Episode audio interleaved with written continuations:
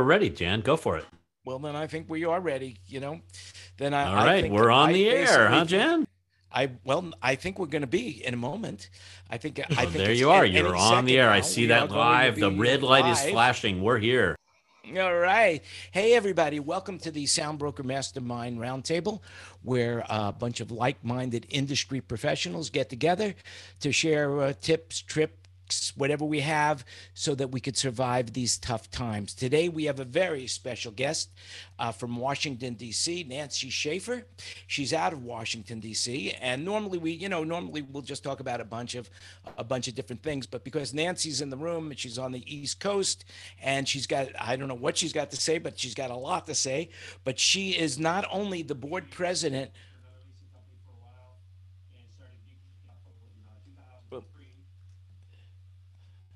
Whoa, what happened there? Whoa. Board president of the Uh, what's going on there? Somebody. somebody How sounds It was a sounds listening to the cliffhanger. news, It was a but that's cliffhanger. It's a cliffhanger. Come on, Jan, close it. It's a cliffhanger. I can't find what's going on. There's something going on here that I can't It's all figure good. out. It's all good. Okay. Well, that's we all can right. hear Jan you. is not an engineer. Do you need an engineer, Jan? I don't. You know, every time I'll tell you. I'll We tell know you a few. works. Every time I do this, you know, we stream using Restream, and I've taken out the I've taken out the past shows so that when I go to Restream, that it doesn't it doesn't do what it just did, but it just did what it just did again, where it starts playing the old show. So uh, let's go back to where I was, uh, if I could remember. We'll edit this when you re rebroadcast. Nah, I don't. The editing. What are you talking about? There's no editing involved. This is live. All right, you were This is live introducing Nancy. television. You know, that's Nancy's in Washington. that's basically what it is. It's And- live. There's a thing this called the Live get. Events Coalition. Yeah, this Right? is it. Right, the live events coalition. Now I can't even get to where I want to go to my And- notes because uh, go- for some oh my reason gosh. my notes shut down there. You have So notes? I'm, I'm Hey, totally hey, unprepared Mike, now. Totally unprepared. But okay, so God, don't were we know a meeting producer somewhere? Nancy, you're in the room. She's out of Washington D.C. She's she is not only the board president of the National Live Events Coalition, but she's also a founding member of the D.C. Events Coalition, and is actively involved with policymakers, bringing diversity and quality for all into our industries. And not only that, in her spare time, uh, I don't know if she has spare time, but she runs Bravo exclamation mark events and she's done it for the last 23 years. And she's of a like mind of us because she's here to help people survive and get through these tough times. So let's uh, welcome nancy into the room. And nancy thank you so much for coming. And uh, hey why don't we why don't you what did i leave out? Look, all I know is, guys, this is the best way to have my last call of the day because I have never smiled this much. Um, I feel like I'm adding a little estrogen to the group, unless there are people out there that are some women. So it's nice to have a little representation. Um, but I will tell you that my, you know, every tech person I've ever worked with are some of my favorite people because you take real good care of me and you always make me smile. So thank you for having me. It's a pleasure. Um, it's an an interesting and odd day that we're all enjoying. Um, I'm not sure, is it Martin that's over in the UK? Because it's 11 o'clock at night, dude. Yeah, I'm I'm watching the results, and it's a um, mon- monumentous day. Two fourteen Trump and two fifty three. It says for Biden. We're now Oh, at 64. You're a little behind. All right. and our magic However, number is however, 75 Nevada just updated that they only have 75% re- reporting, and it's less than 9,000 between the two. But you Oh, still man. have a big you still have a big legal challenge to come, don't you? By from what we're hearing over here. They've already filed one. Yeah, well crazy. what a nail biter. you know, I was talking to a friend last night and he kept he kept texting me and calling me and I said, "Hey man, shut the TV off. Shut it off. Not, by you watching it won't change a thing. I promise you." So today I tried not to watch any TV at all until just before here, but I have a friend in the room, Peter's in the room. Peter is with Relativity Travel. And uh, and so but he he's also very active into uh, politics and he's been keeping me in the loop even though I keep saying Peter stop I don't want to know I don't want to know you know So, but let's with go this, back to Nancy with this Well, lawsuit, are we gonna, with What was this that, Ken? lawsuit, are we gonna come up with a new hanging Chad phrase? It's going to be, you know, Not watching it, Re- Jan, it's just like not watching a game. Browns game, you know? Oh yeah. The outcome's gonna be the outcome. Yeah, the outcome is going to be the outcome, and uh, we'll we'll see. But you know, here's the interesting thing: is, is that both sides basically thought it was going to be a blowout, and and what we're finding out right now, it's anything but a blowout. The Senate was supposed to turn; it didn't turn. So there are so many things that we have to readjust in our thinking of what really is going on in America and how we could best adjust ourselves to that. So, you know, that's where we stand. And uh, once again, to quote Peter, if Biden does happen to win, then in two years, two years, we'll be voting again. And then uh, in two more years after that, we'll be voting again. So we're, we're voting every two years. And eventually, somebody will get what they want. Right now, we all have to compromise, I think, and and that's the best thing to do. So, Nancy, going back to you, uh, tell me what's going on over there in the live event. You know, first of all, tell everybody about the live event uh, coalition that you got, and also tell us about the the DC event because I noticed that there was a lot about diversity and women, and as you could tell from this room, we've got a lot of testosterone in there. But no matter what I do to invite women into the room, uh, they seem to have other reasons not to attend, whatever the reason is. And I've done everything that I could think of, other than offering them money to come into the room. You know, pay for their, you know, pay for them for their attendance. But the reality is, is that all kidding aside, I want to be more diverse in what we do. I put this out, and so take it from there and tell us about you and what we could do to get more diverse. Okay. That was a lot for me to now be able to follow. But let me give you a little bit of background about the Live Events Coalition and the DC Event Coalition. So, the Live Events Coalition was founded by a gentleman by the name of Isaac Rothwell. Um, he has a audiovisual company out of Chicago, um, kind of Indiana, called Digerati. And back in March, he woke up to the same thing we all did, which was the lights got turned off and was overwhelmed and frustrated and confused and scared, like we all were in this industry. And he decided he would write a petition and he put it on change.org. This is my um, PSA. Do not use change.org. Do not give P- do not give change.org any money. Um, he went to sleep. He woke up. There were 10,000 signatures. Fast forward to today, and there's close to a half a million. They refused to release any of the emails, so we have no of those, none of those emails, or any of the money that was collected. Um, so I'm a little anti-change.org, but neither here nor there. What ended up happening was in all sorts of places, both from a national standpoint, but in all of these different states, coalitions within their own states began because it was like, oh my God, where am I going to work? What am I going to do? You've shut the doors on me. You've turned the lights off and you keep calling me hospitality, which doesn't make sense. And you keep thinking that I'm a restaurant and that as soon as you allow 50 people to dine in a restaurant, that our industry is going to come back. Um, so there were other states that created coalitions. One of them was DC. Um, and the DC Event Coalition was actually started for a somewhat different reason. There were just seven of us that got together, and it was really just to be able to support one another and just say, Holy crap, what are we going to do? What does this mean? Help people find where there were local opportunities, try to digest and understand what PPP meant, what EIDL meant, and what any and all of those new things meant. But at the same time, we also had reached out to national. And at that point, I was asked to participate in the national coalition, kind of on the kind of in the organizing committee to just kind of have another voice. And what ultimately happened was is that all of these state coalitions have been created. We have about 20 to 22. Um, and they focus on state legislation and the things that need to happen in each of your own states. While national, as the national entity, has engaged a lobbying firm, and our objective is to bring the voices of the live events industry under one umbrella. Um, as you mentioned, Jan, I've been in this business for a long time, and I was always perplexed why there wasn't one place that we could all go. whether or not we were planners, producers, caterers, sound engineers, lighting engineers, concert producers, anything. Um, and there wasn't. We were very verticalized. So, you know, you could join all of these different organizations, but as long as the world was happy, that was not a problem.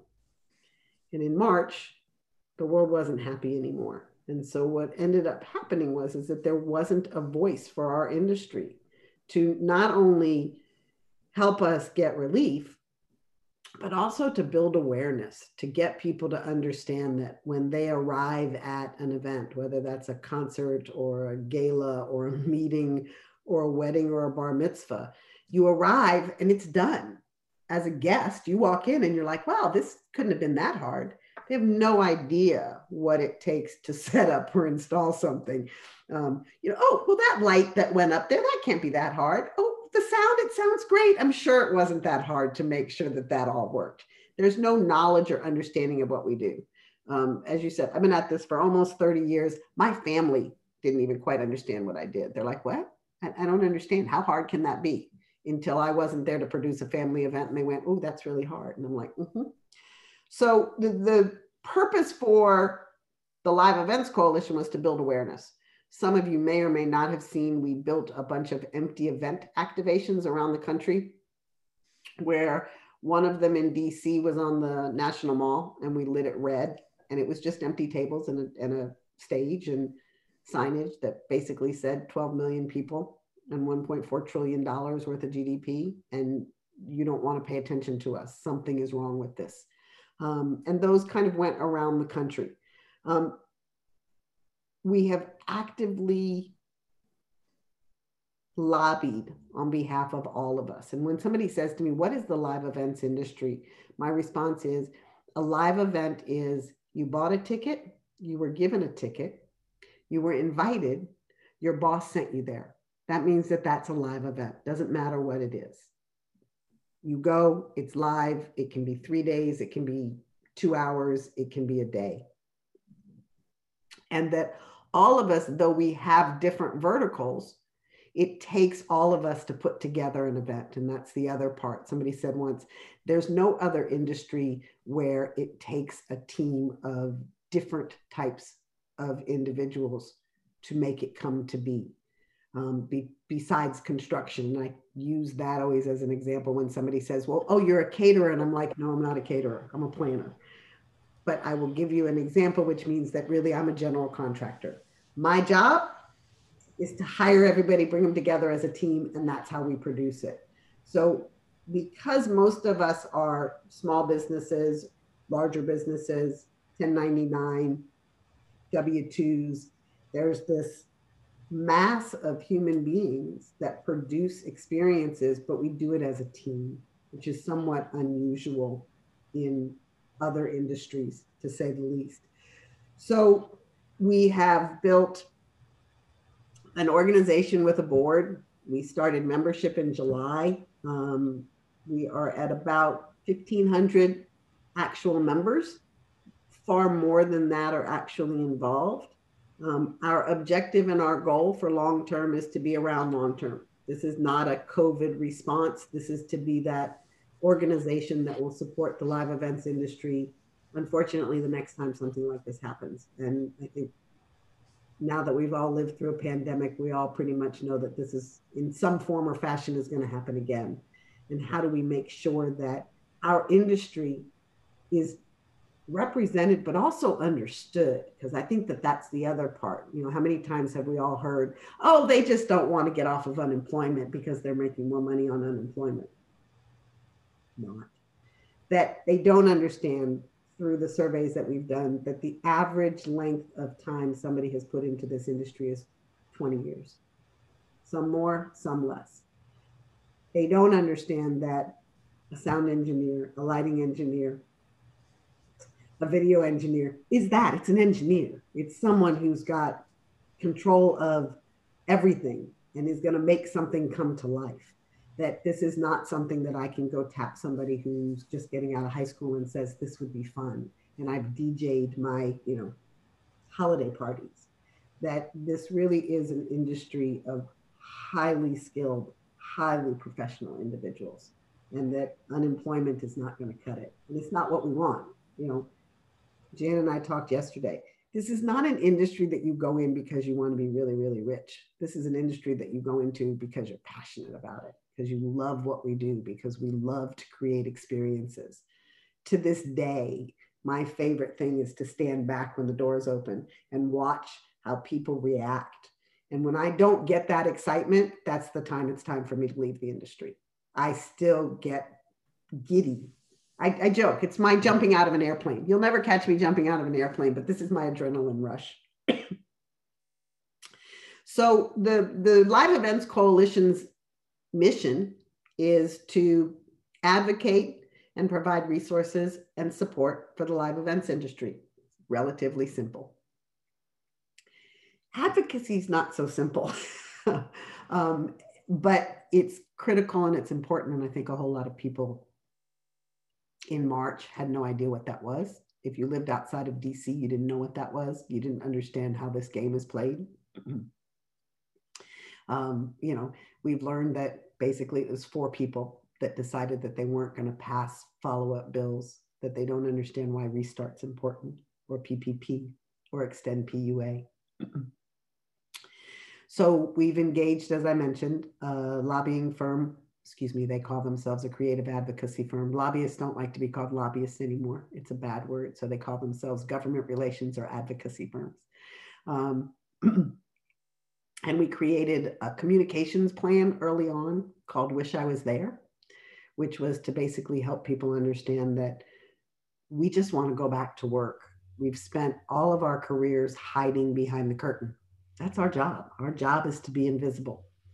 And unfortunately, we've done a really good job of it.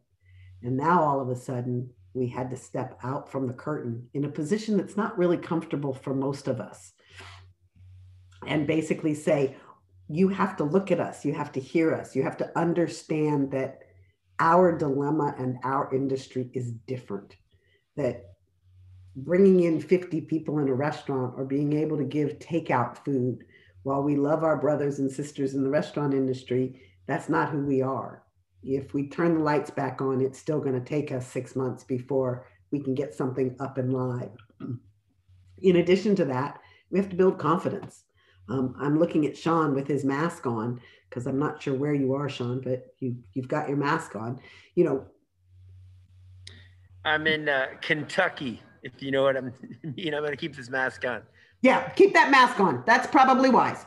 Um, but you know, it's it's this dilemma when people say, well, no, no, you can just have an event. And you're like, it, it doesn't work that quickly. So everything that's been canceled in 2020, then we look at it and you go, okay, you're going to reschedule it for 2021. But what about all of those conferences and concerts and exhibitions that were already scheduled in 2021? We're going to run out of staff.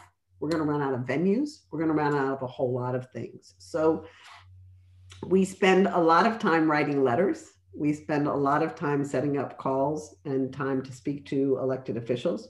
We support our states to help states speak to their elected officials. And remember, it goes from the mayor of a city to the governor of a state to a state legislator to a federal legislator and everything in between. Um, but the key is what is the economic impact that our industry has on your community and your individual community, as well as the national impact. People ask me where we get our numbers from. And, you know, I'll be honest, we've cobbled these numbers together because there isn't one bank that says we have X number of employees and we make X number of dollars. So that's where that $1.4 trillion came from and the 12 million employees. I personally think that's low. The ecosystem of the live events industry is massive. Um, so, you know, I joke, this is the hardest job I've ever had for the least amount of money I've ever had. And I'm honored and humbled that people trust me to do it. And, you know, my husband says, You get so upset with what's going on. And I said, Stephen, you're in construction. He's an engineer. So nothing's happening there. You're building, there's cranes all over the District of Columbia. I'm talking to people who have lost their livelihood. I'm reading articles or quotes from people that say, I've had my business for 40 years. I sold my house and I moved in with my in laws, and I have two months left. Um, it's hard. And I think that part of what my personal job is, is to make sure that everybody understands that you're not alone and that we're fighting and we're not going to give up. And that in my mind, the silver lining to this is this. There's no way that I would have known you guys or you would know me. So that to me is a silver lining that my world has expanded and gotten smaller all at the same time. Um, but I also hope that what happens for us is, is that there's a newfound respect for our industry because I think there's a value and worth challenge that we have had forever and ever and ever. That's easy. That's not so hard. Anybody can do that. Just show me how to push those buttons on that soundboard. I can do that. Not. Um, um, yeah, exactly. I just watch him. I'm like, what's he pushing? Okay, sounds good. That's all I care about. Um, so you know, it's it's a really scary time. Um, it's a really hard time, but our industry is type A human beings. We are so I'm I'm this is my mug, which is called it's an event warrior, if you can see it. And an event warrior, it's been in the dishwasher too many times. Someone who solves problems you never knew existed in ways you never knew possible. See also badass, magician, champion. It's what we are. Um, That's great. I, I'm, I'm happy to put in the comments where you can get your mug or any other event warrior um, swag. Um, but it's it's how do we come together and support one another? You know, we're all competitors in one sense, and I think that at this point we're not. We're all in that same boat you were talking about, Jan, um, and the boat has holes in it. And right now we've all got our thumbs in those holes to try and keep ourselves afloat. I'm Mm. looking at it a little bit differently right now before we open it up to questions too. But uh, you know, as far as it, we're you know we're basically all on the same body of water. I used to think we were all in the same boat, but right now everybody's in different boats. Some people are on life rafts, some people are just in life vests, and we're we're heading down this river. And what we don't know is is is there's going to be a waterfall in front of us and all the boats are going to be destroyed whatever so that's where we stand right now um, just an FYI, everybody, I put the links to Nancy's, uh, the coalitions and her company in the chat, or Tina did that. And so um, I would like to open it up to questions. I'll start. Uh, you're in Washington, D.C. Now, it's my un- understanding that if you're in Washington, D.C., you can go see your own representative. Uh, they have open open meetings for representative. Is that true or not? in normal times, that's absolutely true. So, normally, what happens when you advocate and you're lobbying on behalf of your own cause, you do what we call fly ins. And large associations will have advocacy days where they will fly in members and they will all go and see on the hill up the street from me. They'll go see their representatives. Because of COVID, many of them are not here.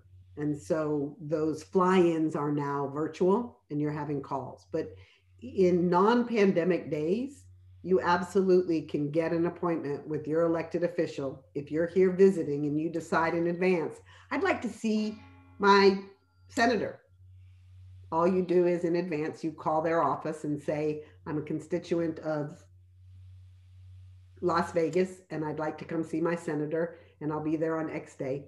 And they'll give you an appointment if they're That's wise. Now, how often do you go see your congressman, or how often do you, you know, I mean, as a lobbyist right now, how often are you are you pushing that envelope to to to say, hey, man, like for example, the stimulus package. There should have been another stimulus package, and what are you hearing on the inside? So there's two things. Um, I unfortunately actually live in the District of Columbia, and my business is in the District of Columbia. So as our license plates say, we have taxation without representation. So Eleanor Holmes Norton, who is my senator, has no vote. So for me to go see anybody is worthless. But in context of what you're asking, we have sent probably over 10,000 communications to elected officials around the country in the last seven and a half months, eight months. In each of the states, some of our state coalitions are more active. So I have ones who are talking to their elected officials on a weekly basis.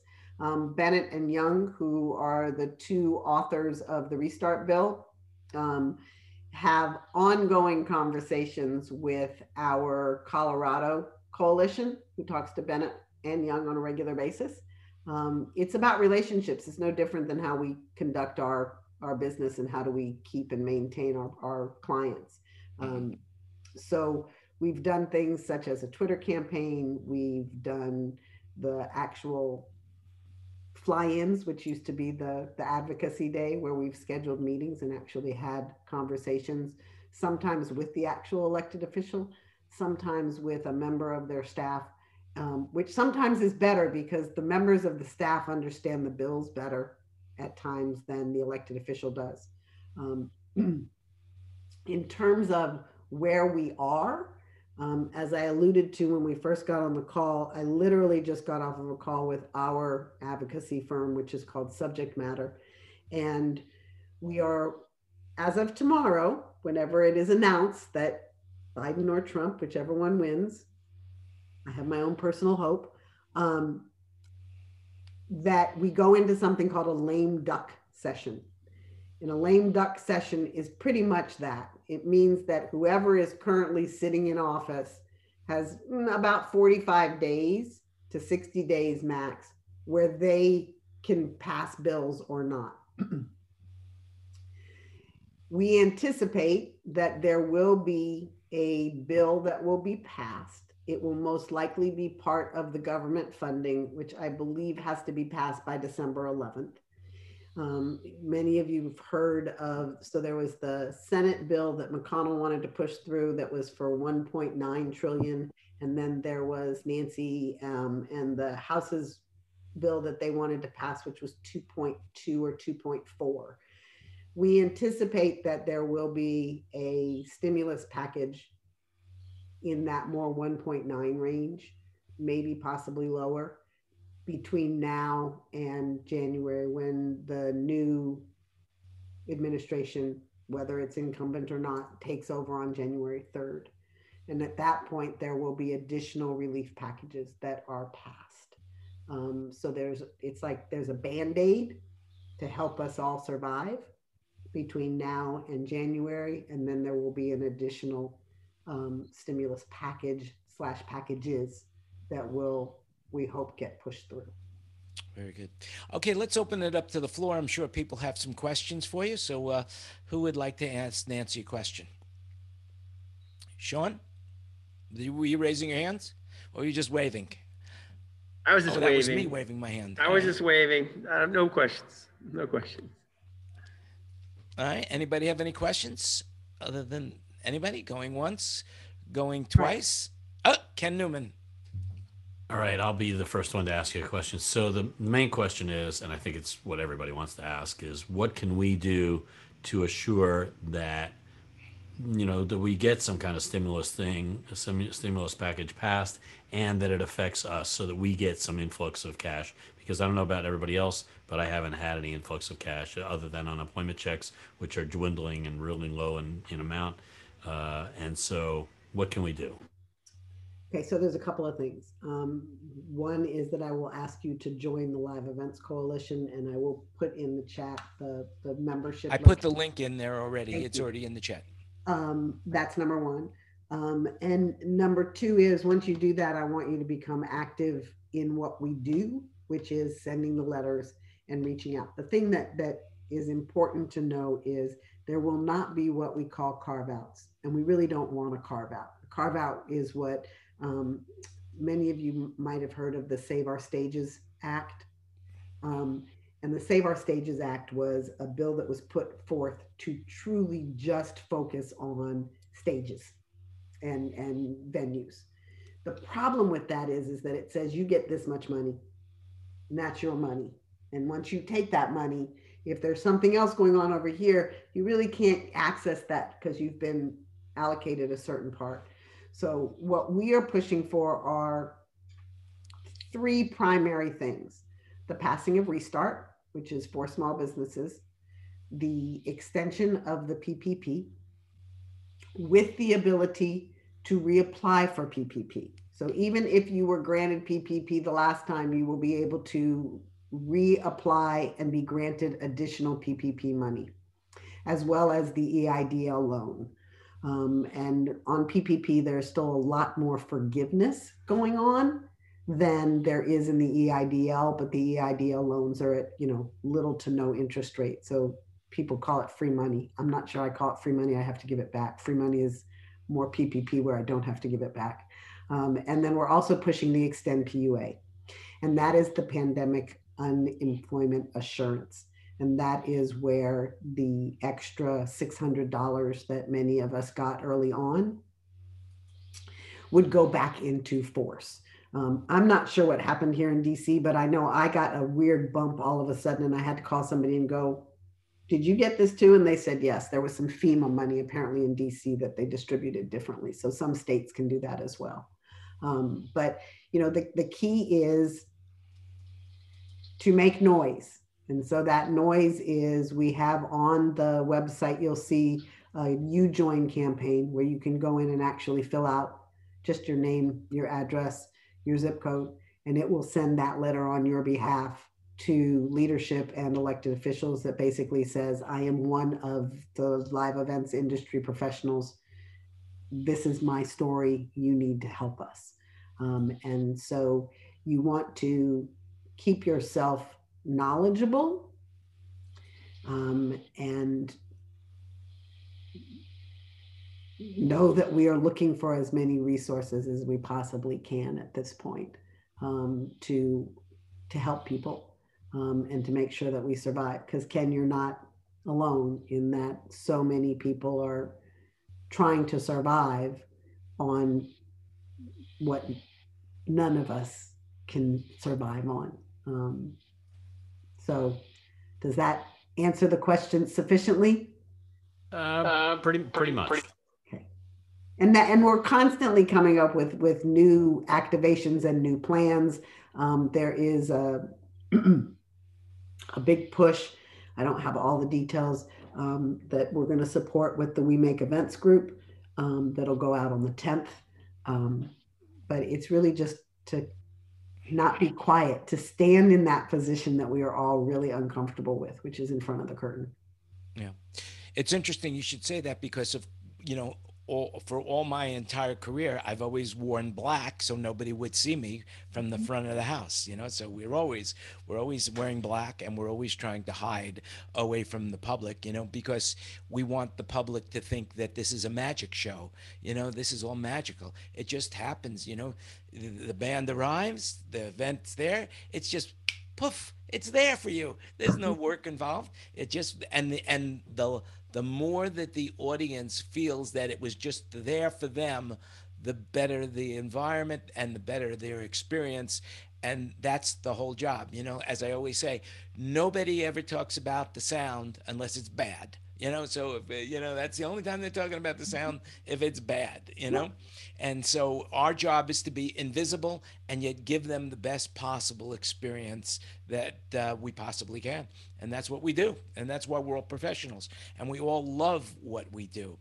Um, anybody else have any questions or for Nancy? Hey, Nancy, this is Chris down in Florida. Uh, Nancy, I, I read something today that live events of all sizes are going to be opening up in Palm Beach County. Uh, what's the, what, do you get feedback from around the country from different We do. sections?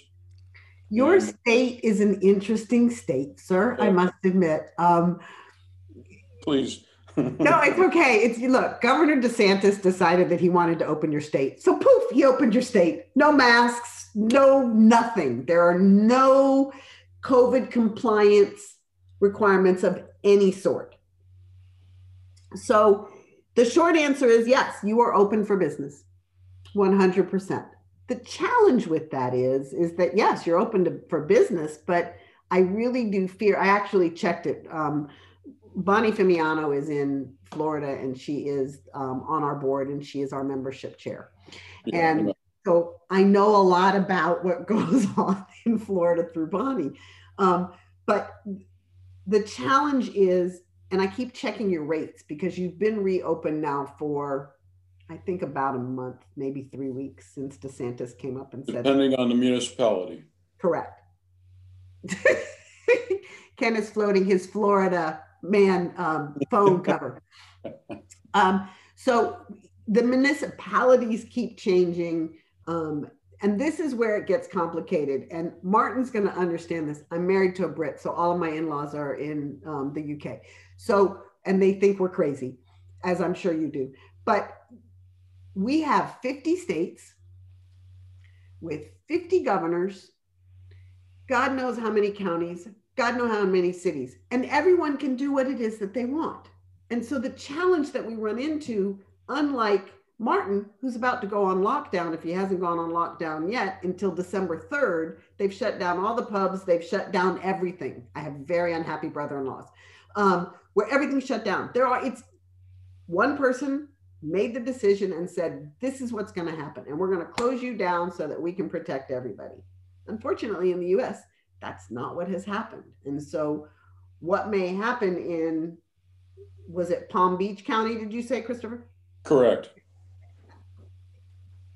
Yeah, Yes, they've opened it. Yes, you can go do it. But what does that mean? One of the things that I think is really important for our industry and really important for us because they've basically put this on us.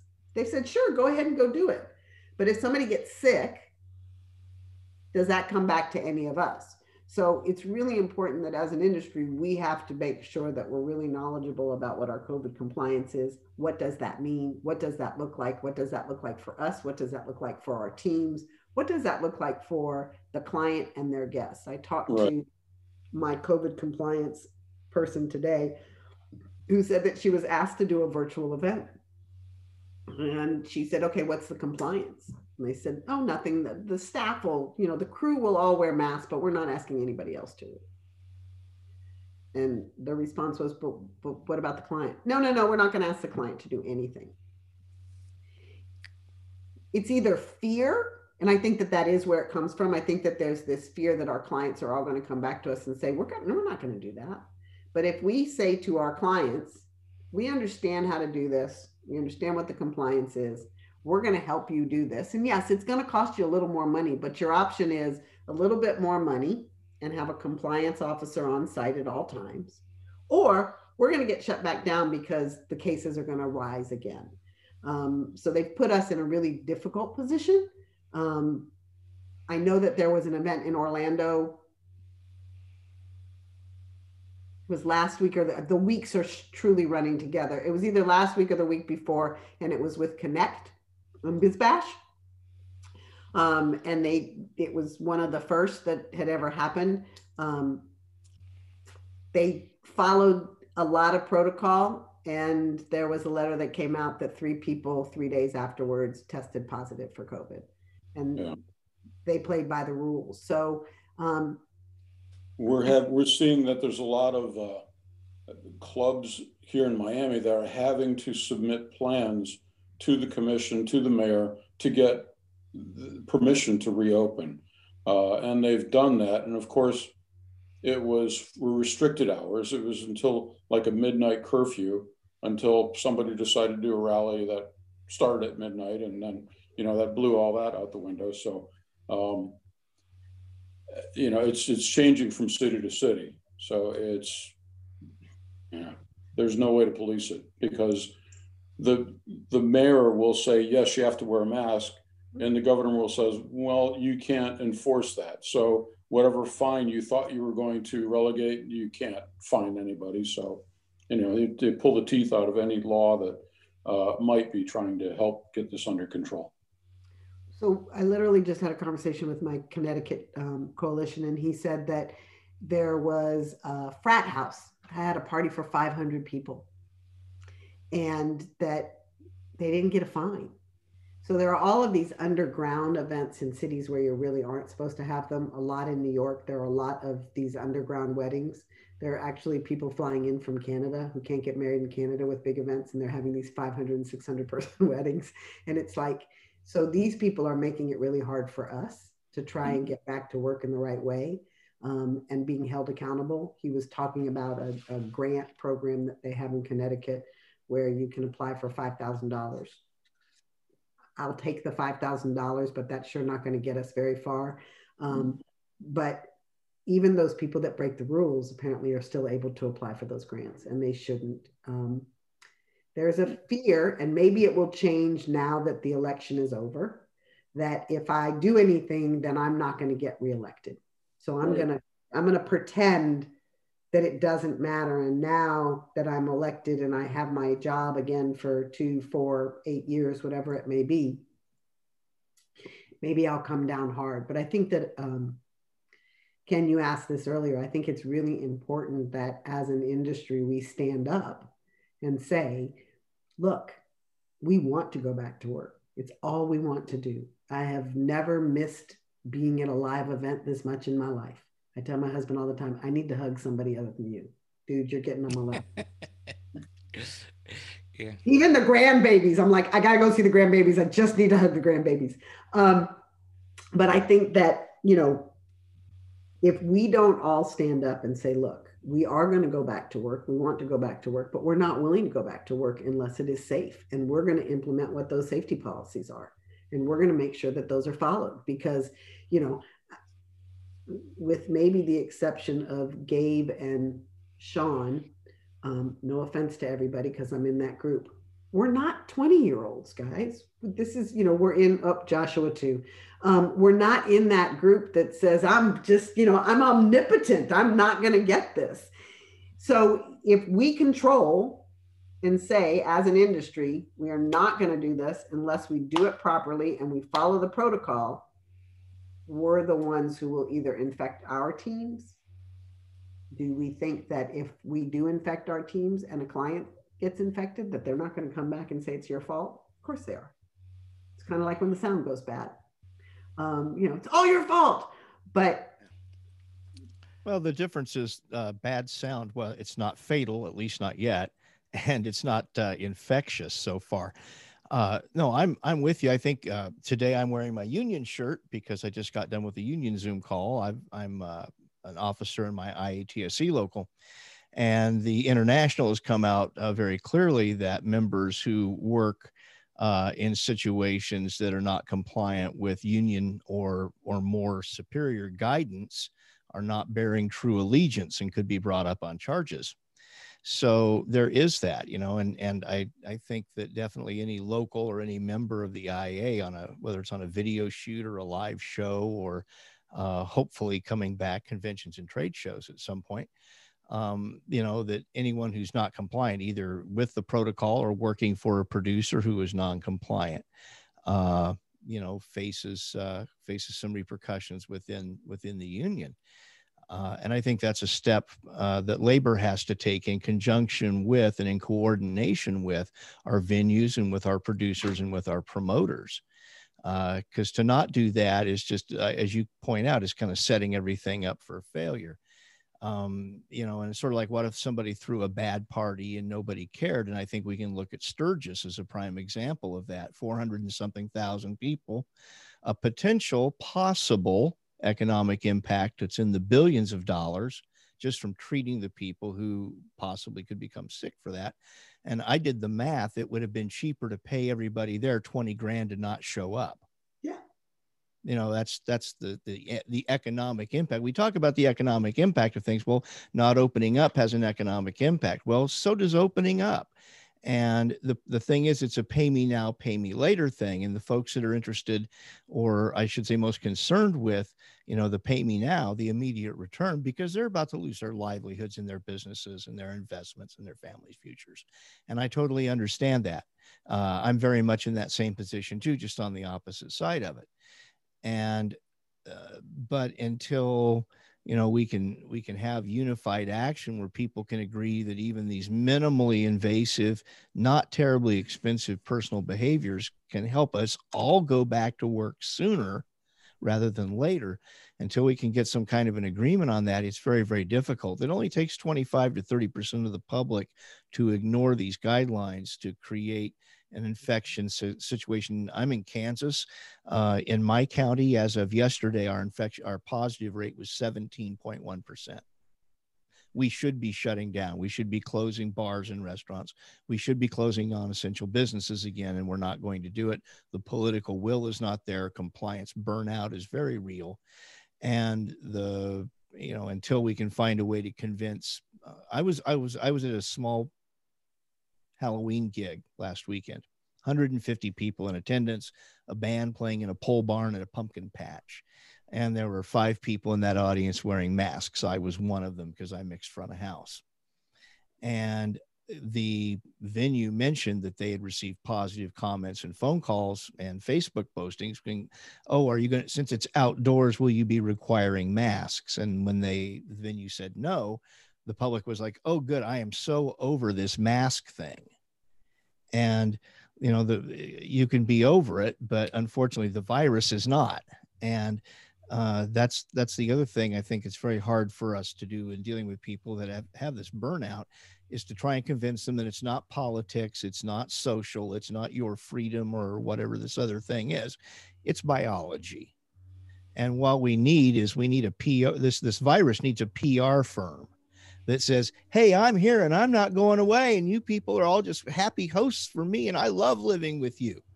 You know, and and maybe we get better, better compliance. Instead, we, you know, we have people that unfortunately get firmly entrenched on either side and threaten each other with sticks. And that's not productive either. We all sit out on the sidelines until those people either get sick and die or learn to agree. Yeah. You know, it's interesting because I've talked to some people who are like, well, I've had COVID. It's not that bad. And I'm like, you didn't die. What the hell? Okay, it wasn't that bad. Lucky you. Yeah, that's the and only I, criteria.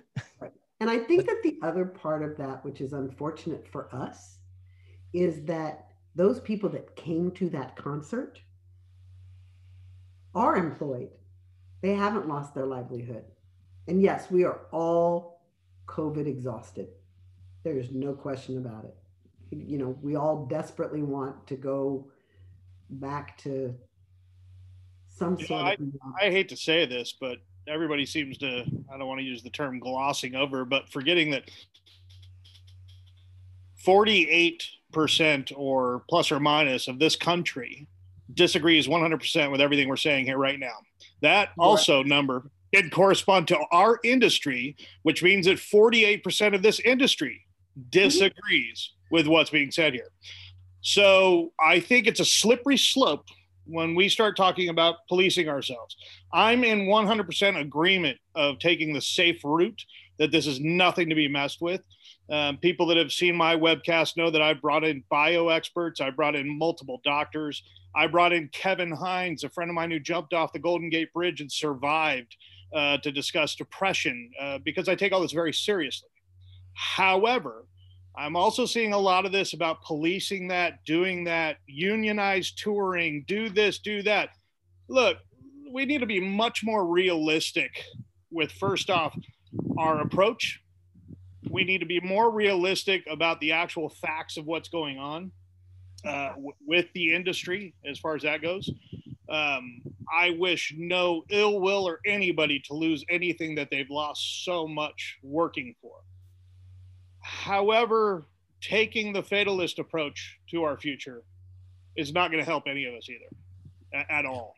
Um, it's going to be exciting times coming forward. They're going to be different. It's forcing us to take technology and use it in manners we've never used it before. So I've kind of disassociated myself with the fatalistic views of 90% of this is gone forever. These are closing for that. Well, let's be clear with the current owner, yes, that may be the case. As you said, people ask you where you get your numbers from. You know, I despise erroneous numbers in any situation. So, in my opinion, we could just say millions of people and millions of dollars, tens of millions of dollars. I believe that when we start throwing erroneous numbers that we can't back up and they're so big just to get the headline, we're just as bad as the politicians. I don't really care what lobbyists want to call themselves now. They're still lobbyists. They're looking that dramatic effect. And to be honest with you, I'm sick of the dramatic effect. The truth is bad enough, but we can take a positive approach with our industry. We can take a positive action towards the future of this industry that while we are so divided, because again, the division isn't just political. 48% roughly of this industry thinks this virus is no problem and we should be open tomorrow. You're not forcing these issues on those people. So we need to be more adaptable to be able to work with them on finding a common ground that has a positive path forward. Now we've got, as you said, save our stages. We've got live coalitions. We've got NIVA. We've got this. We've got that. We've got hashtags across the board, mm-hmm. Right? So when everybody's talking about unity, it's I see people that unfortunately, you know, again, I don't like erroneous numbers. Are throwing out these numbers of upwards of tens of millions of people, but the people following that is less than 2,000 or it's less than 5,000. It's less than this. Well, then, if you were going to look at this from a numbers game, then we're all failing miserably. If there's that many of us and we can only get a couple thousand to take part, we need to reevaluate what we're doing. Now, I believe that if we took this with a smile and a gesture and a conversation of what can we say, what can we do, how are we moving forward? Now, I've taken all the COVID classes just like everybody else. And I, again, you know, I, my charity, Keep the Beat Alive, we've taken this approach from a medical standpoint with everybody, also looking at these aspects. But how, my question here is, how can we stop with the erroneous information and fatalistic outlook and start looking at positive reinforcement moving forward. Uh, you know, a lot of people are discussing the pivot that may be needed. I mean, to sit around and expect this government to pay people money until we get back to what people are calling our normal industry. Look, we're not even playing the same sport anymore. Okay. It, it's not what it was. Your rule book of how you got business before no longer exists and isn't playable. Okay. So the sitting around with that, that's unrealistic. We need to stop expecting that. We have a government right now that, let's be clear, there's more waitresses and waiters than there are us. okay. If everybody's going to sit there and say we should get this until everything comes back, it's unrealistic. I think all of these organizations, in my opinion, you know what I'd love to see? I'd love to see a Zoom of the heads of these organizations get together and Me discuss, and in, instead discuss an actual board that has no financial ends. Because I see donate buttons on everybody, but nobody says where the money goes. You know what I mean? And everybody's asking for money from an industry that doesn't have any. The real reason that states are saying, go ahead, open up, like Florida, let's take Sarasota County, you can take Broward County, that's saying, yeah, we're open, you can do this, you can get a permit, you can have this many people. There's no disposable income. So they look like the hero telling you you're open because they know you can't do it anyways. Okay. Again, be cognizant of what's going on here. But if these organizations would get together, throw these erroneous numbers out, and just say that there's millions of people hurting, there's tens of millions of dollars on the line because nobody can back up any of these numbers. Right now, I think the Bureau of Labor Statistics says that there's 19 million people unemployed. So we're going to say that we're 50% of that? Come on. Let, us be careful. 58 million altogether reported unemployment. On average, we have six to 8 million that's normal. So take all the other industries. We're not 25% of that, unless we're also counting the people that laid the asphalt for us to get to the venue. So we've got to rein this in a little bit and start with a positive approach. Everything is so far that I'm seeing is a fatalistic, this is closing forever. This is going to be gone forever. This is screwed. We're screwed. This person's screwed. How is that helping anybody? I would agree with you, Chris. It's not helping. It's it's it's not helping anyone. Being realistic and and being you know uh, fatalistic is is two different things. And we're the reason why we're all here together is to come up with some ideas on how we can survive, and that's what Nancy's doing as well. You know, so the the, the fact of the matter is, like Sean's in the room right now, and I, and I, I really wanted to bring him into this conversation because Sean, he works with the Dodgers, and he had a beautiful situation set up where when the Dodgers won the pennant, they were or the World Series, they were going to do a big party, you know, in a drive-in. Sean, why don't you take it from there? Take it from where, and then tell them what you're doing right now in Lexington, Kentucky.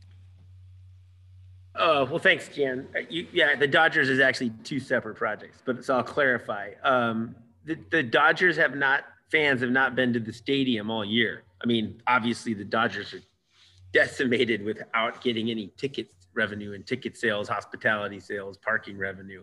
It's, it's horrible.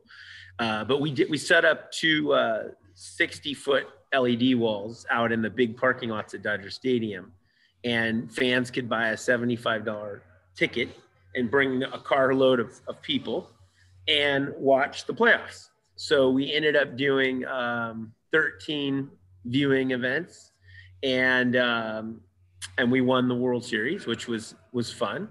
Then the World Series celebration was to happen. Uh, Just to clarify, the, the drive-in movie theater is the only live event the county of Los Angeles allows. So under our current situation in Los Angeles County, other than a restaurant being outside, but you can't know anybody at the restaurant, and no more than three families can gather in one household for Thanksgiving. So if, if there was three brothers and a set of parents, one of the brothers can't come to the party because it can only be three households. The only legal thing is this drive-in movie theater. Um, so the Could county they come there in an Uber? That's what I want to know. Could they come in an Uber or no? they could definitely not come in as long as the Uber's in your family. Um, now, a couple of things we got pushed through. Uh, people got out of their trucks and flipped the trucks around and wanted to sit in the back of the truck. And then people put the top down to their convertible. And the fire marshal for LA County actually said, you know, everyone back in your car. You cannot leave your car.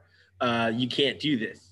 And that came from the city and then we went to the city fire marshal and said, but county protocol allows you to open your windows.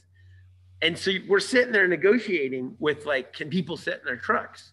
And finally he gave, he gave, gave in and said, well, if the county protocol allows for it, then I guess us as a city shouldn't make it worse.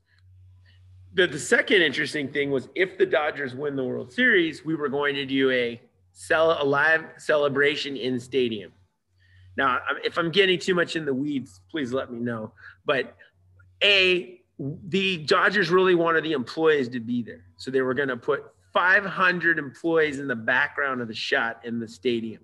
But the county intervened and said, we don't like the optics of this. We don't want people to think people are live and attending a live event. So the county told us that they, as long as they were paid employees and socially distant, and we put a lower third on the broadcast, the live feed, that these are paid employees, not fans attending the event. They allowed us to put the 500 people in the in the stadium, but the players said we won't come unless our kids and wives can be with us because kids and family travel in, in baseball. And the county said you can't have the family in the stadium because it's a gathering of more than three households. And we said, but but it's a TV show. It's a live video production. Well, then have to be paid compensated live studio live audience. So we arranged to pay 240 kids and parents to sit in the audience during the World Series celebration. Then they said child labor law would come into effect because these kids were little and it was a later there was there's all these labor rules. But then we said, but you've closed LA City schools and we can't go to school. There's nowhere for these kids to go. And there's a carve out that parents can bring kids on set during a live paid performance. So then they gave into that. So the county eventually approved 100 people on set, 250 family members, and 500 employees all gathered on my giant CAD plan in Dodger Stadium, which you know is very big. And then Justin Turner tested positive for COVID during the game. Then he came, we, we put him in quarantine or isolation, we call it.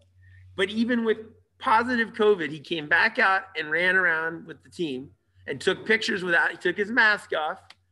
And then I got a call from basically the ownership group of the Dodgers about three in the morning as we're loading in Dodger Stadium. Gigs canceled. We're not, we're not doing this. We're not putting everyone together again.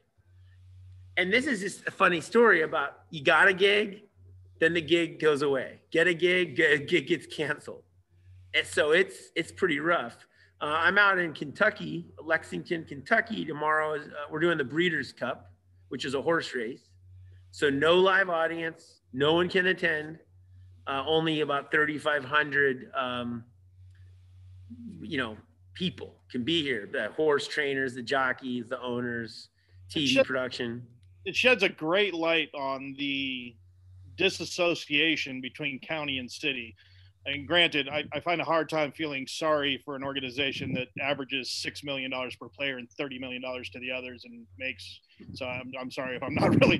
By the way, you're making a very good argument that many many people make. That's I, I don't want any sympathy for the Dodgers. I I. I'm not going to feel sorry for what the Dodgers are going through, but I do like that you brought up the disassociation between the counties and the cities.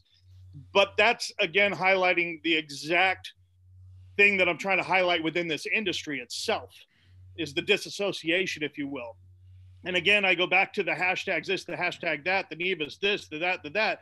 Yet all of them, uh, and I'm not going to repeat the erroneous numbers, but all of them collectively have less than 10,000 people involved out of supposedly well past 10 million people you know these numbers being thrown so it kind of behooves me to wonder okay so either you're not getting out to this industry at all even though you know the algorithms this is this is the other part of this that everybody puts this on their facebook page not realizing that the algorithms are only going to get that to x amount of people that by your algorithms are all in the same industry you are. So you're basically bitching to yourselves about yourselves and the same situation. It's not going anywhere past that. It's just not. Uh, my personal opinion on the push case thing and the light up red and the buses I responded saying, You really want to make a difference. None of them are in Washington. They're all home. X amount had already signed off on it. Push all those cases and go to those governor's mansions, light them up red, park the buses out front. And they said, Why? And I said, Because security is going to have to tell them what's going on outside. Now you're on somebody's radar. But you know, the ideas that got pressed around that we're going to be the straw on the camel's back to make something go forward because roadies are in trouble again is it's unrealistic. You know, I kind of agree with what you're saying in that respect. It would have been a good idea if we would have brought it over to the governor's house, the senators' houses, and light and light that up, How Brad. many of them drive past that venue that's in the middle of Detroit or somewhere to see it red? Now, however, had all this been, and I don't, I want to make sure because I didn't make this clear before, but I want to make clear. I support anything that is to bolster the camaraderie and is for the betterment, not just of the people in our industry, but human beings, period, across the board. So let me make that clear. Okay. However, the way a lot of these are being set forward, if they were set forward just for camaraderie and just to help each other feel positive and get that kind of interaction that's needed, 100% I'm in. But when it's sold as we're going to make the difference, we're going to get this done, that's going to get done, I'm going to call you out on it. I'm sorry. Yeah, I, I'm just, you know, We don't know how to protest now. We're the worst protesters there ever was. really?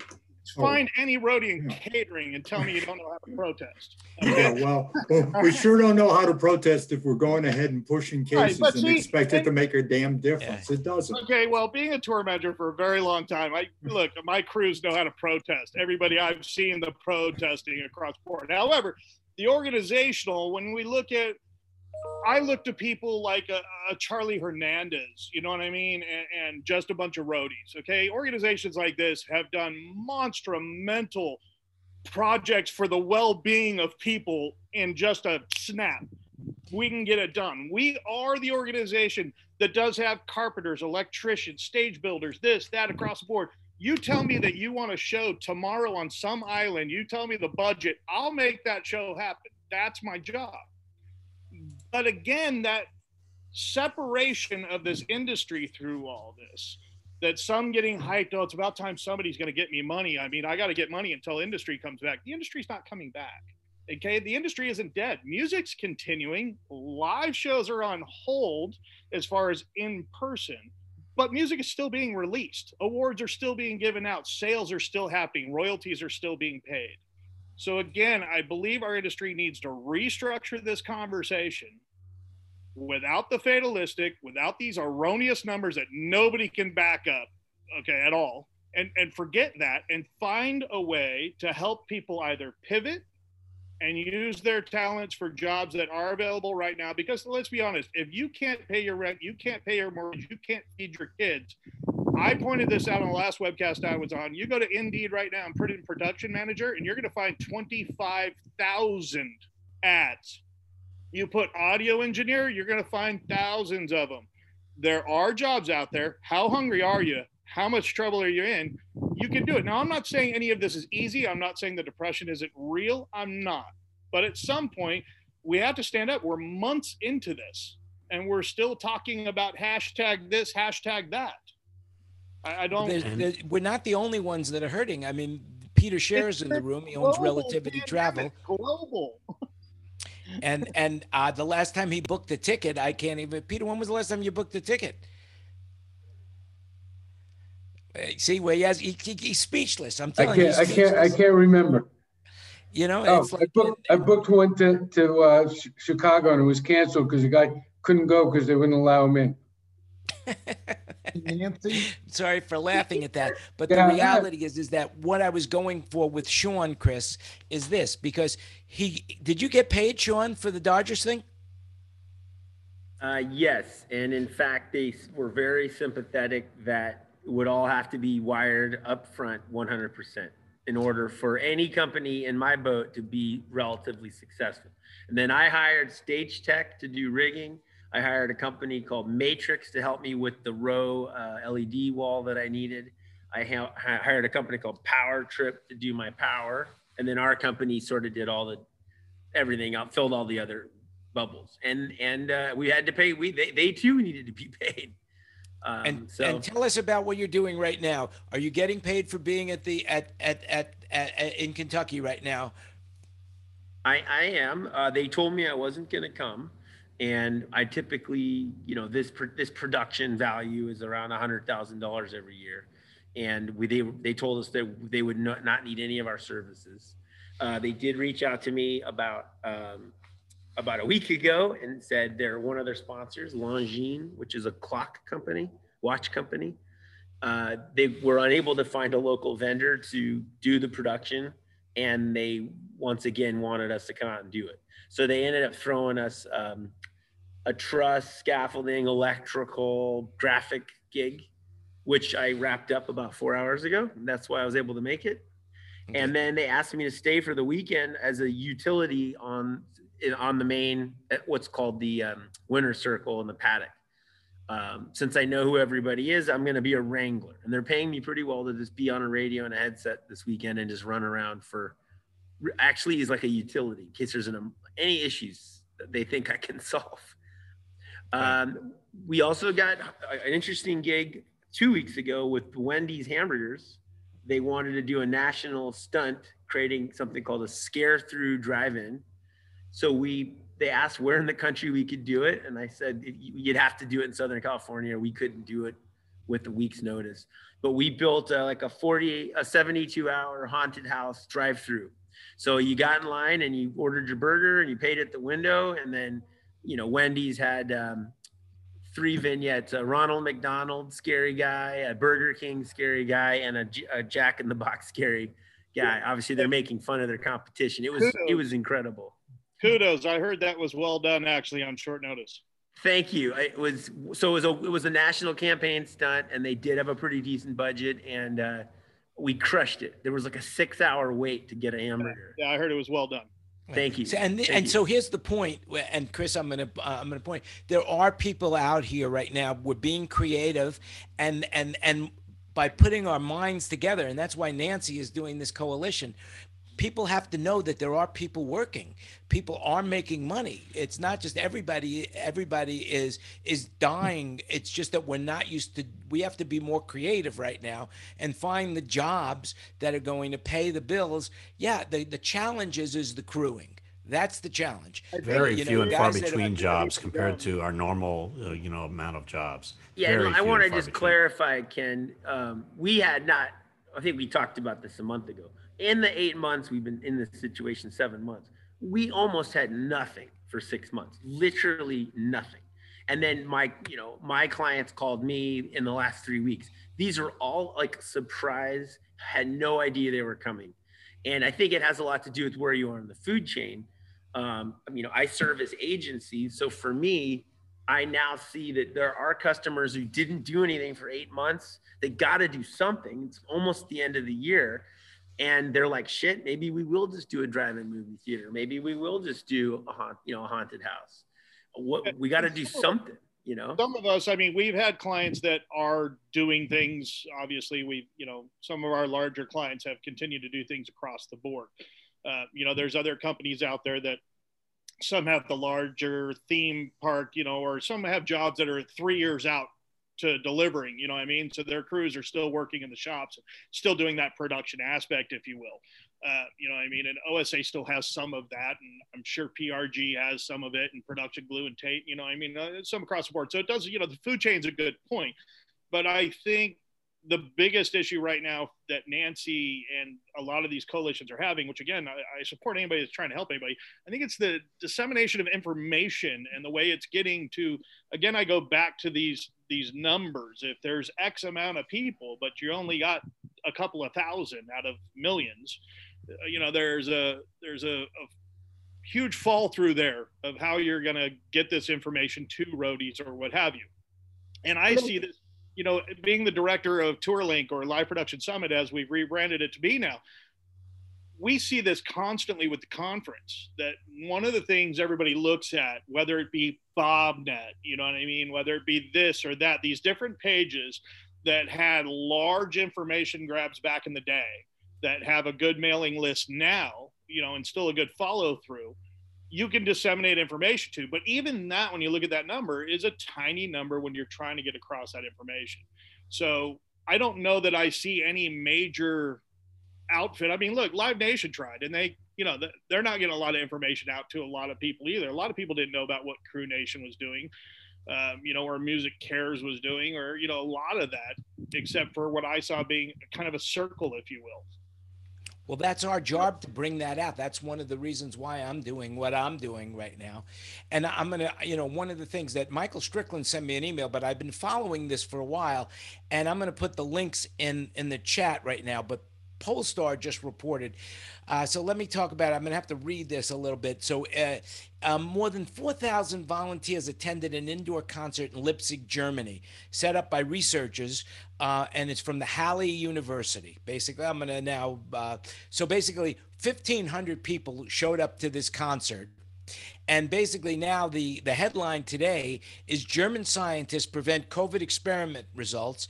The scientists at the medical center of Halle University in Germany, uh, they seem to feel right now that they are on to something by moving the air around, by wearing masks, that they were able to be successful in putting on this concert without too many people, or I don't even know the results of how many people actually had COVID or didn't, but they were able to follow everybody around.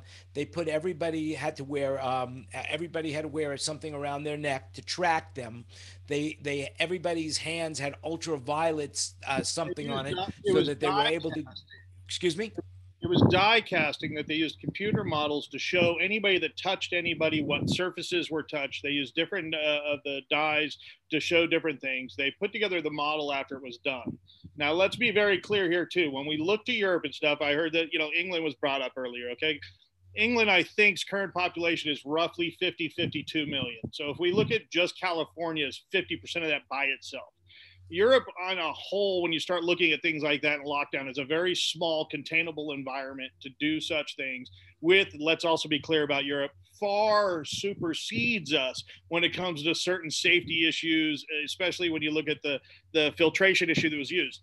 If again, we're going to start trying to tell a club level that you're going to have to do this with your filtration, this with your tracing, this with your that, we're back to it's not viable to do it, it's right up there with these drive-in shows as far as being financially viable. It doesn't pencil in. It, it's right up there with the lead singer asking for delay and reverb in a monitor when he's using in-ears. It, it's just, it's not, you know. Hey, Martin, Martin Connolly, you're in England. What are you seeing? What, what, what's going on over there? He brought up England. What's going on from, uh, uh, from your, from your own standpoint of view? And then Jack, of course, you have an office in England as well. So what's going on over there that you see? I'd say hi to Chris because I haven't seen Chris for a long time since he was over here a couple of summers ago. I hope you're well I hope you're getting some sailing in. Um, everything that Nancy said is this uh, is happening over here. It's it's exactly the same. You know, we're having problems. We're getting funding is coming in. Um, Total Productions International have been very proactive. Um, as Chris says, you know, we're a small country, so it's a lot easier to actually galvanize our industry in the UK because there's, the, without going into numbers, Chris, there's there's fewer of us here working, but uh, you know we are getting some traction. Um, Adlib uh, Adlib Audio got a grant of one and a half million pounds to help them as a company. Um, lots of people are getting grants of fifty thousand pounds. Small companies, so that's going to keep the wolf from the door. But until events come back, um, and as Chris says, is that we we have much tighter regimes over here when it comes to safety. We're now having another shutdown, which should have should have come earlier. School they're keeping the schools open, which is insane, because all our rules are the same. Um, I can only I can if I go out, I can only meet one person. I can't have anybody from another household here, but children are still going to school, which means they're associating with however many people are in that school families. So it's it's a sort of a, a, a crazy situation. But the R rate here is down to about one and a half. So it's it's nowhere near the levels that's happening in in the states. The in the states, it's it would appear there was a, a TV show on BBC the other day. There's just been no management of COVID at all over there. It's almost to the point where I, I don't think Donald Trump even was virtually saying it doesn't exist. To to uh, to not totally upset a lot of quote unquote patriots that are probably driving around in a Toyota, but you also have a much higher level in Europe, across Europe, Germany, Austria. The morals and ethics uh, of those countries I've always found to be further along, if you will. Uh, as we discuss over here, if if you were to open up, and I'm not going to pigeonhole any genre here, but we have certain genres here that you could put a mask mandate in place, sure, that says you can't even buy a ticket unless you agree to this, blah, blah, blah, blah, blah. Two beers in that concert, every mask is gone. It just uh, we're at least we're smart enough to know that, and as an industry, we have to accept our shortcomings, and our shortcomings are that we are not going to be able to tell 10,000 people or police 10,000 people. I mean, right now, look, as a production manager for years, I get pushed back when I want two more paramedics at a show. And I'm told, no, you can get away with just this amount because the bottom line is always the crucial one. So when you start looking at what it's going to take as far as what the optics currently are for doing a show safe in these times, it's not worth it. Now, I agree with them that I the schools over there shouldn't be open, and I was speaking to Nick Gold about this, uh, who's my travel agent. Uh, but he, uh, you know, he's from over there, and his whole family's there. However, your rate, because everybody else follows the guidelines and adheres to it at a much higher percentage, has kept your children safer in that environment and allowed you to keep that number where it's at. But again, I revert back to two states, and we've already got England's population out of the 50 yeah. And let's remember yeah. that 48% out of that 50 don't care about or believe that this virus is a problem. Yeah. You, I have a question, think, Chris. That the uh, yeah, Chris, you think that because you've like literally you've got 50 Englands there, like like, and I think that's what Martin was sort of referring to, and then that's the big white elephant. You don't have anybody who's controlling anything, nobody's okay. calling any shots. That's I'm right. Canadian we started in March. We mm-hmm. had we had a, a, plan in March, and we've been following the same plan. We have ten provinces, sort of like ten different states, ten provinces, and and ours is working. If you look at uh, our our levels are way way down. Now we, other than having drive-ins, we don't really have much other business. Right. And and the fact that you know Canada's population is nowhere near uh, what what the uh, the U.S. is, but we've been consistently consistent because of the people at the top of the food chain. Uh, their policies, like it or not, we have the anti-maskers, we have all the same people that you have. Um, but uh, we've been consistently consistent with with our with all the laws, with everything we're doing, and it's really paid off. It's almost like every time I get on here, that that you guys, it's almost like every time I get on, you're starting that day. Like it's like, okay, here we go, we're starting now, and it's like eight months later. Yeah, the, the, the best meme I've seen is that, you know, how many days since a problem on the job site, and we're we're constantly at zero because we constantly have a problem. you bring up a great analogy though of, of how many Englands. I would say that actually we have 100 or 200 Englands, and I'll explain why. Not only do we have a possible Republican senator, but a Democrat as the state legislature, or the district attorneys, but some of them are allowing the different municipalities within the states to make up their own areas. So that mayor says this, while that mayor says that. So we're across the board. The other thing that neither one of you have is a bunch of idiots with a with high-powered rifles in the backs of trucks you know what I mean, kicking everything and everything else. And I'm going to say this to both sides. I'm neither liberal or Democrat because I wouldn't want to be a party to either. They're both full of shit at this point.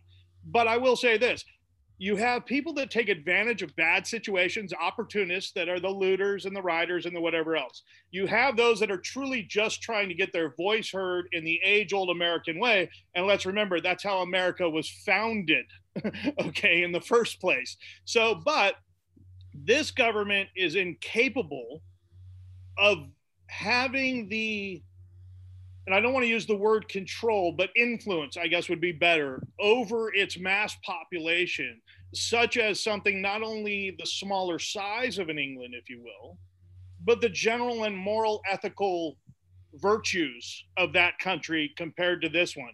You don't have such diverse you know what I mean? Now, granted, you know, when I was young and played soccer, you know, over there, you, you didn't, you had arguments and fights and fist fights, you know, over the beer in the stadium and whatever else. And later on, it goes on. Where here you have states that literally despise each other and what everything stands for, a period across the board. And it is visceral. You don't have that so much in Europe, and you don't have it in Canada. No, we don't.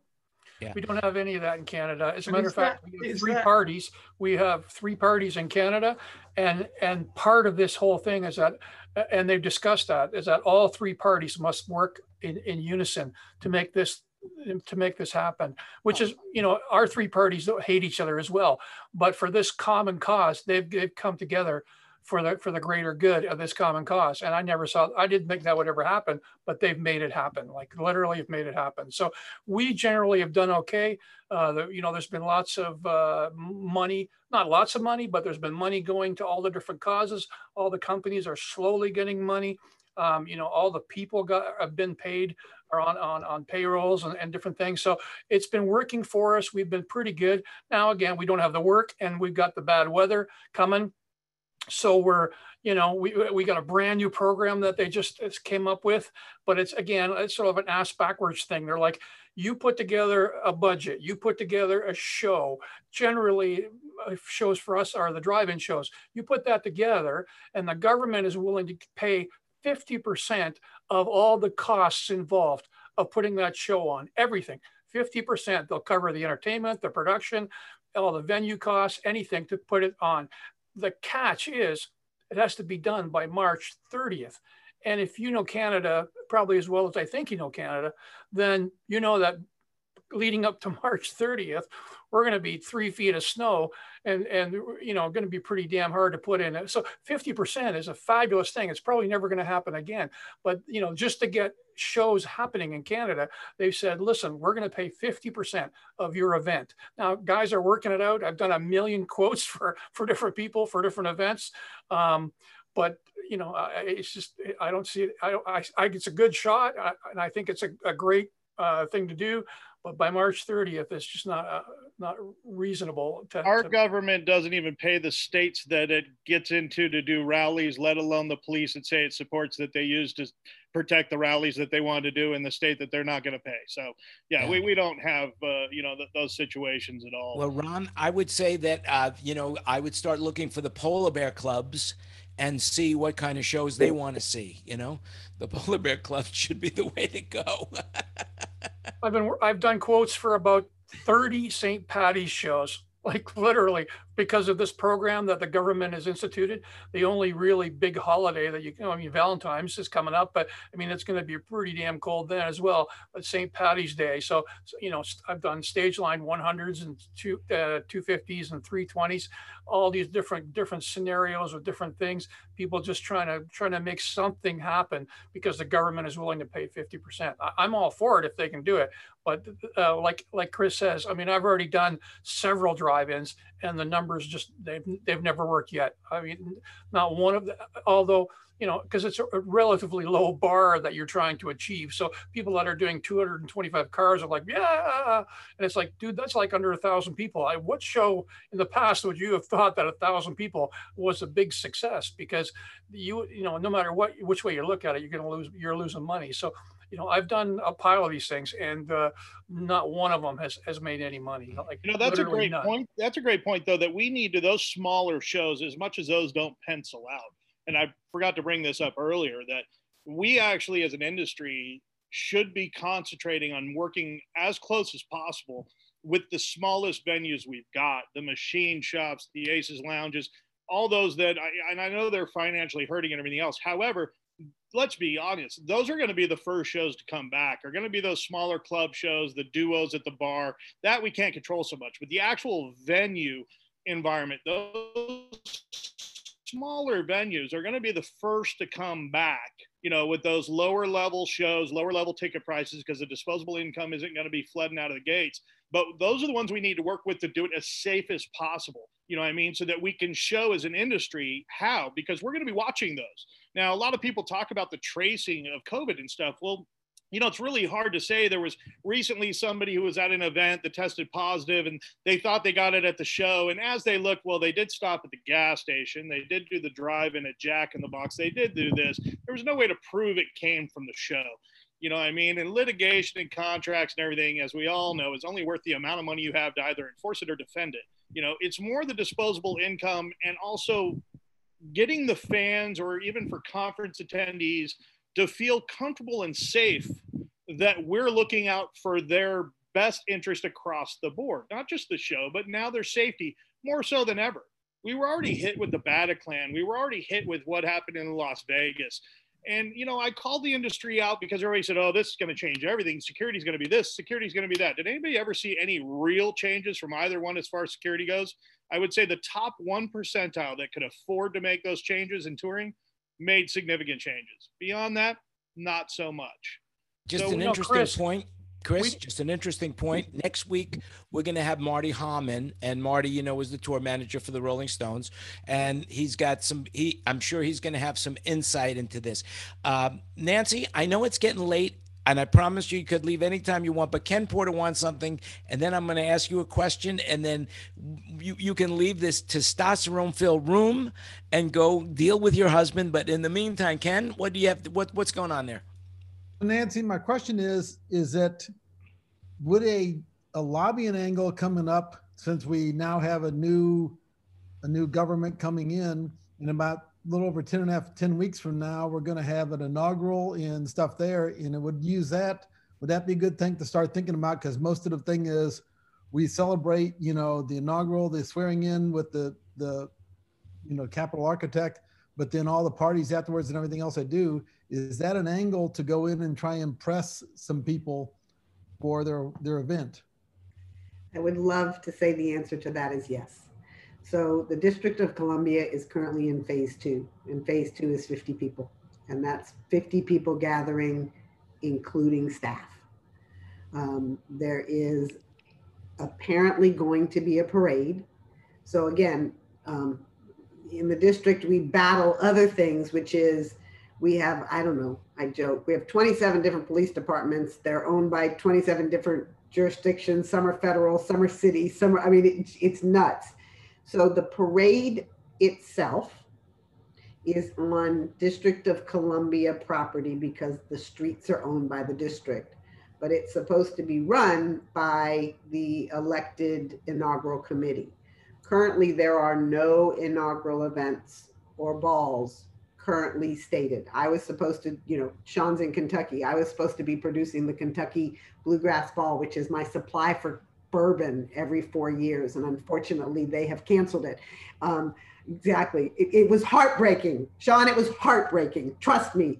Because um, they're who taught me how to like bourbon.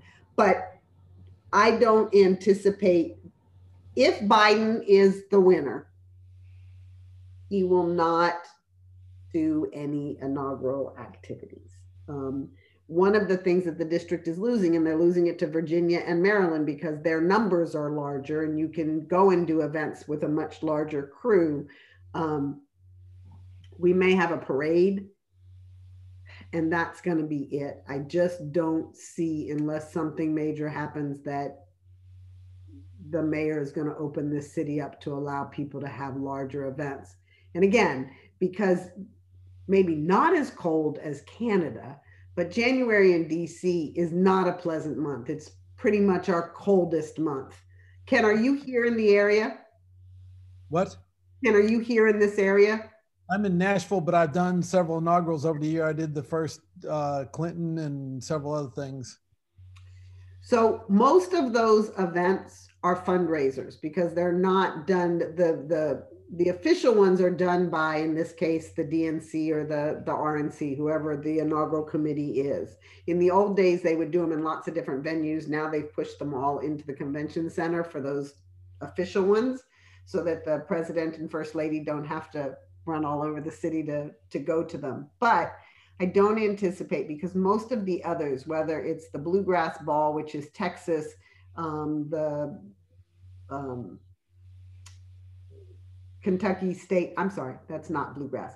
Kentucky's Kentucky's the bluegrass ball. Texas is boots and hats and boots, boots and jeans. I can't remember what it is. These are massive events and they're fundraisers. So the challenge was is that when they started to do their fundraising, they realized that they weren't sure they were going to have events and most all of them have been canceled because they couldn't raise the dollars to produce the events. Um, so I don't anticipate that there will be any major inaugural events, with the exception of possibly the parade and the swearing in is always done outside. It's done on the steps of the Capitol. Um, I walked by the other day. It looks like they're potentially beginning to build that out. But, you know, Biden has been very, very careful about not having people next to each other, even at outside rallies and things of that nature. So I just don't anticipate that we're going to see it the same way that we have seen it in the past. Um, I think that this is a, a, a skip. Be something to point out that it's the issue and that in the past we've always done this and now we need help. Um, we have. We've actually said it to the city from the district to say, do you realize how much revenue the District of Columbia is going to lose? And um, it's, you know, the discussion as you were mentioning in the UK and in other places, they follow rules a little bit better. My husband jokes and says, Can you imagine if we put a bunch of Americans in a line and told them that they had to stand there and they couldn't move? And there, there would be, you know, a, a fight would break out instantly. In the UK, you're told to stand in line, you stand in line. Yeah, but haven't haven't you been in line to vote? We have been in line to vote, but I will tell you that this year We've there are more people that voted in this election than ever before, and it was shocking to see them in line. Um, but I think it's the one time that there was, you know, I think Chris, you mentioned it. Our country is so divided. To look at the outcome and to look at the map and to see where the world or the US is in terms of right, left, in between, whatever it is, those who can carry, you know, machine guns. You know, in the UK, cops barely carry guns. Here, you know, we allow people to buy assault weapons. So I think it's very, very different here in the US than it is in other countries. Um, I don't anticipate that there will be much inaugural activity. I hope that I am proven wrong. Um, the thing that I wanted to circle back to was something that you said, Chris, because I think it's very important. And it's one of the frustrations that I, as the figurehead of the Live Events Coalition, when we started this coalition, it was about all live events. Didn't matter if it was touring or anything. If you were a live event, this was to be the voice.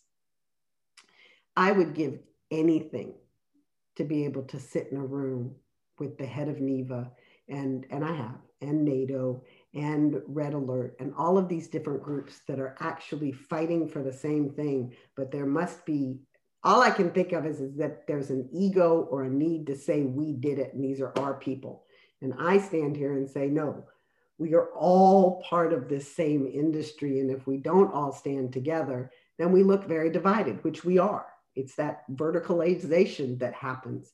And so, um, you know, I, I, had a I had a call with the Red Alert people who want to do this new video activation and said we need you guys to help us. And I said, well, why didn't you come to us before you decided to do this?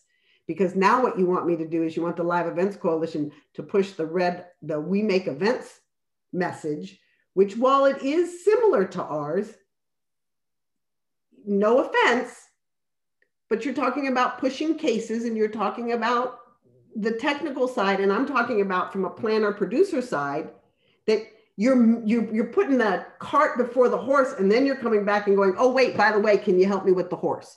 Well, maybe if we all got together and had that conversation that says we are massive and our ecosystem is massive, which is where some of those numbers come from. So I just want to make sure that that when we think of the, the system, I think of the farmer that's planted the flowers that the wholesaler is going to buy, that the decorator is going to use, that's going to sit on the table or in front of. I, I, yeah, right? no, I know how you got the numbers. I just, I, I, I just like, I just like them being used. They shouldn't be used. The, they're erroneous numbers. They can't be backed up. They're, they, they don't. The, the truth is bad enough. It doesn't need the exaggeration of the numbers. However, I will say this, and you know, uh, without even speaking to the owner of the conference, and I think he'll back me up on this. As the director of Live Production Summit, I will personally reach out to each one of your organizations. I will create a panel at the coming up conference that will be virtual. Um, and I'll call it out just the way I just did. Everybody's talking about millions and millions of people, but each one of you can only vouch for a couple of thousand, uh, you know, people, you know, being a part of each one. So even if we added all that up, let's say we got to 20,000 people Okay, uh, but there there has to be some better approach uh, than all this. Now, again, had everything been about just the camaraderie to make and help each other feel good at a time of need, I support it. I, I can't say how much I support that. Uh, but to say that I'm in touch with so and so and we're getting good feedback and there's going to be something next week and we're going to get answers, we're going to be a part and we've got to make them listen to us. Quit kidding yourself. I mean, let's be serious here, okay? This is it's a global pandemic, the likes of which nobody's even talking about what the back end of this is going to be. The litigation that is going to exist throughout the world is going to be insane based upon the amount of contracts that aren't fulfilled, are in breach, are in question, have expired through this. I mean, you're never going to get through this litigation. You brought up earlier about how we're going to deal with calendars. You know, it's I've talked to people like Stuart Ross. Stuart, I saw you on there earlier. I don't know if you're still there. I know you're a busy man, but hello, boss. Uh, but it's you. We're not going to rebook everything. You can't. First off, you can't slam five shows into a venue in one week. Nobody's got the disposable income to go to all those shows. So really, what everybody's got right now, most of the agents that I speak to that are worth, you know, at a certain level. Let me say that they have three to four fall through dates for each thing, you know, on a calendar. And as we surpass this date, okay, that one falls off. We're going to push to that secondary. Uh, okay, well, now we've reached this because we don't have the optics of this coming out of it. We all hoped by January we'd have the optics. We've heard the bullshit we're going to have a vaccine before the election. We've heard the bullshit that this is going to go away with the election. We've just heard bullshit. And I think what ends up coming out of this is a lot of these false pretenses that have been thrown out there of this is going to help that, hashtag this is going to do that, this is going to do that, we're doing this for you, that's happening. That is adding to the exhaustion that is being touted as the COVID exhaustion. It's not helping by any sense of the imagination at all. Where all anybody's pushing are erroneous numbers, fatalistic. These industries are going to die. This one's decimated. This one's never coming back. These venues are gone forever. How is any of that language gonna well, do anything for anybody. Well, Chris, I, I got to interrupt you, and I want to thank you for your optimism. I love the fact how positive you are about this. Uh, just an FYI, Live Nation just got five hundred million dollars from Saudi Arabia, and they're buying a lot of the venues. So the venues and the venues should be here. But like I said, um, we could you and I, Chris, I love what you're doing. I love how you're you're you're you're stimulating the conversation. But because Nancy, I promised her that I would let her go at a reasonable hour, and she's just staying here. There's one thing that I promised that I was going to ask Nancy because you see, everybody, we're all in here not because we have to do this, but because we love what we're doing. And there's every one of us has many, many, many multiple many, many, multiple experiences that are so memorable that when you think about it, it's almost too hard to think of one memorable experience that you've had. But when you tell somebody else, they say, Really? You did that?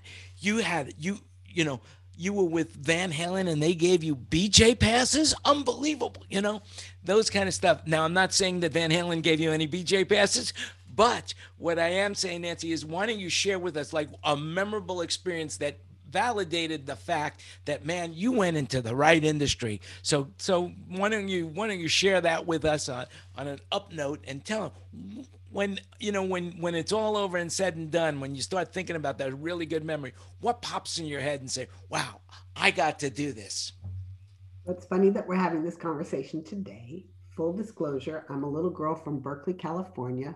So okay maybe yes for the dodgers but go a's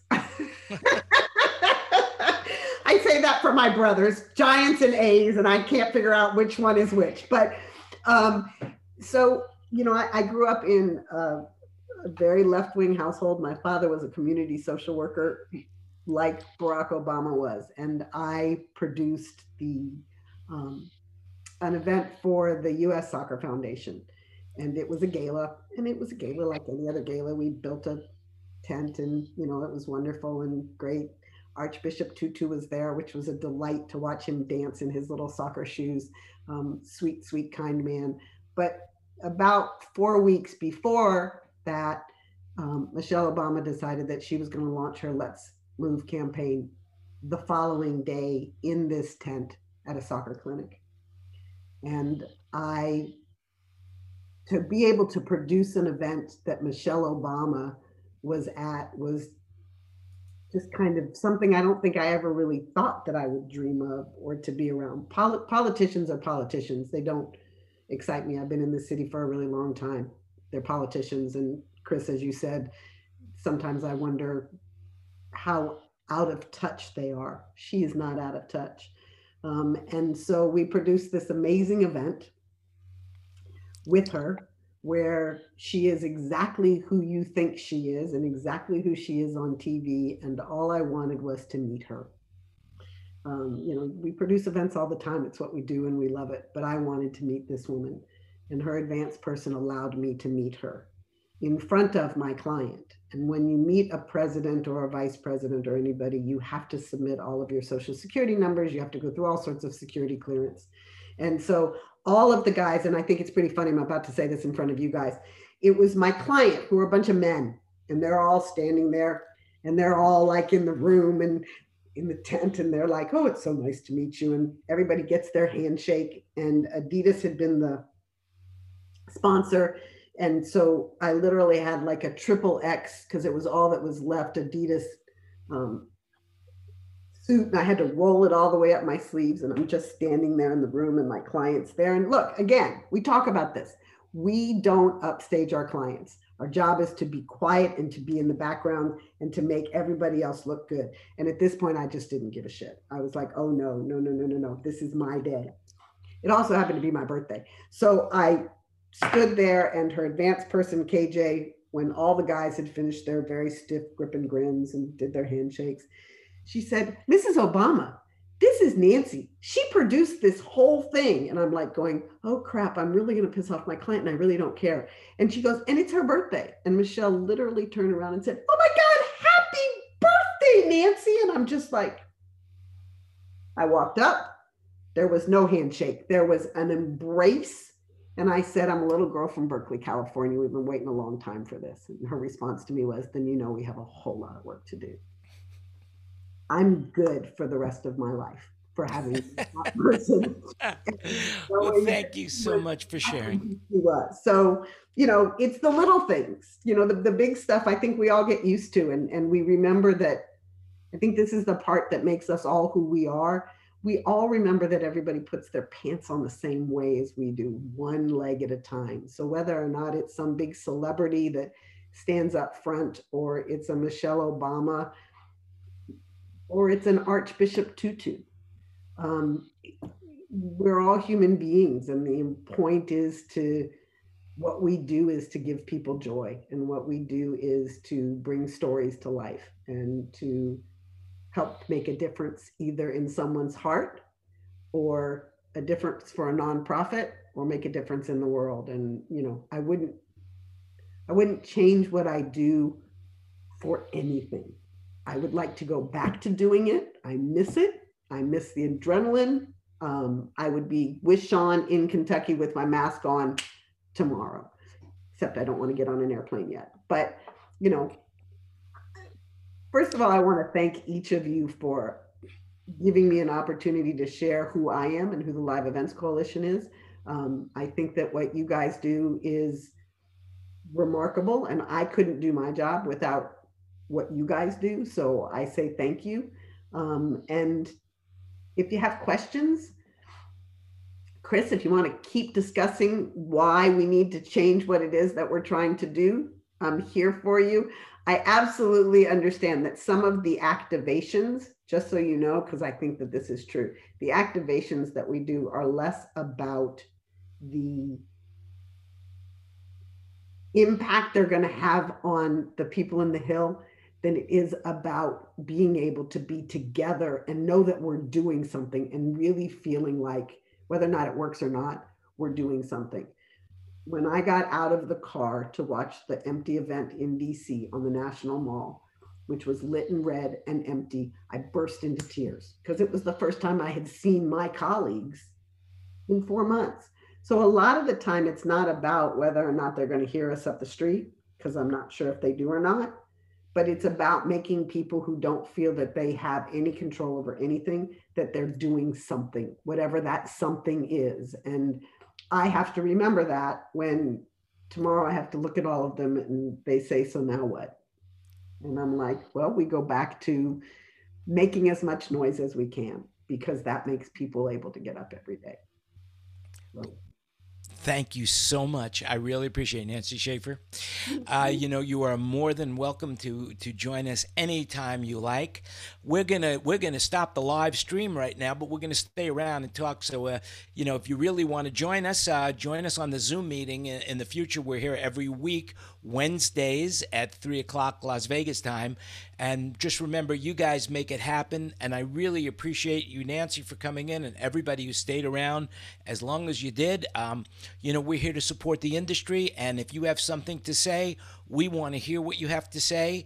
And the last thing that I I will say is, Nance, we would love to get some more diversity in the room and with women. And if you could help us bring some girls in and women in and and uh, people of color to share their experience as well. I am my arms are wide open and I will talk to you when we are off the air. But just remember, you make it happen. Thank you, everybody. We'll see you next week uh, on Facebook and YouTube. And in the meantime, we're still around on Zoom. So take care and be safe. And right. uh, by the way, just remember, we're all in this together. Yes, we are. And uh, we are uh, now off the air. So, ladies and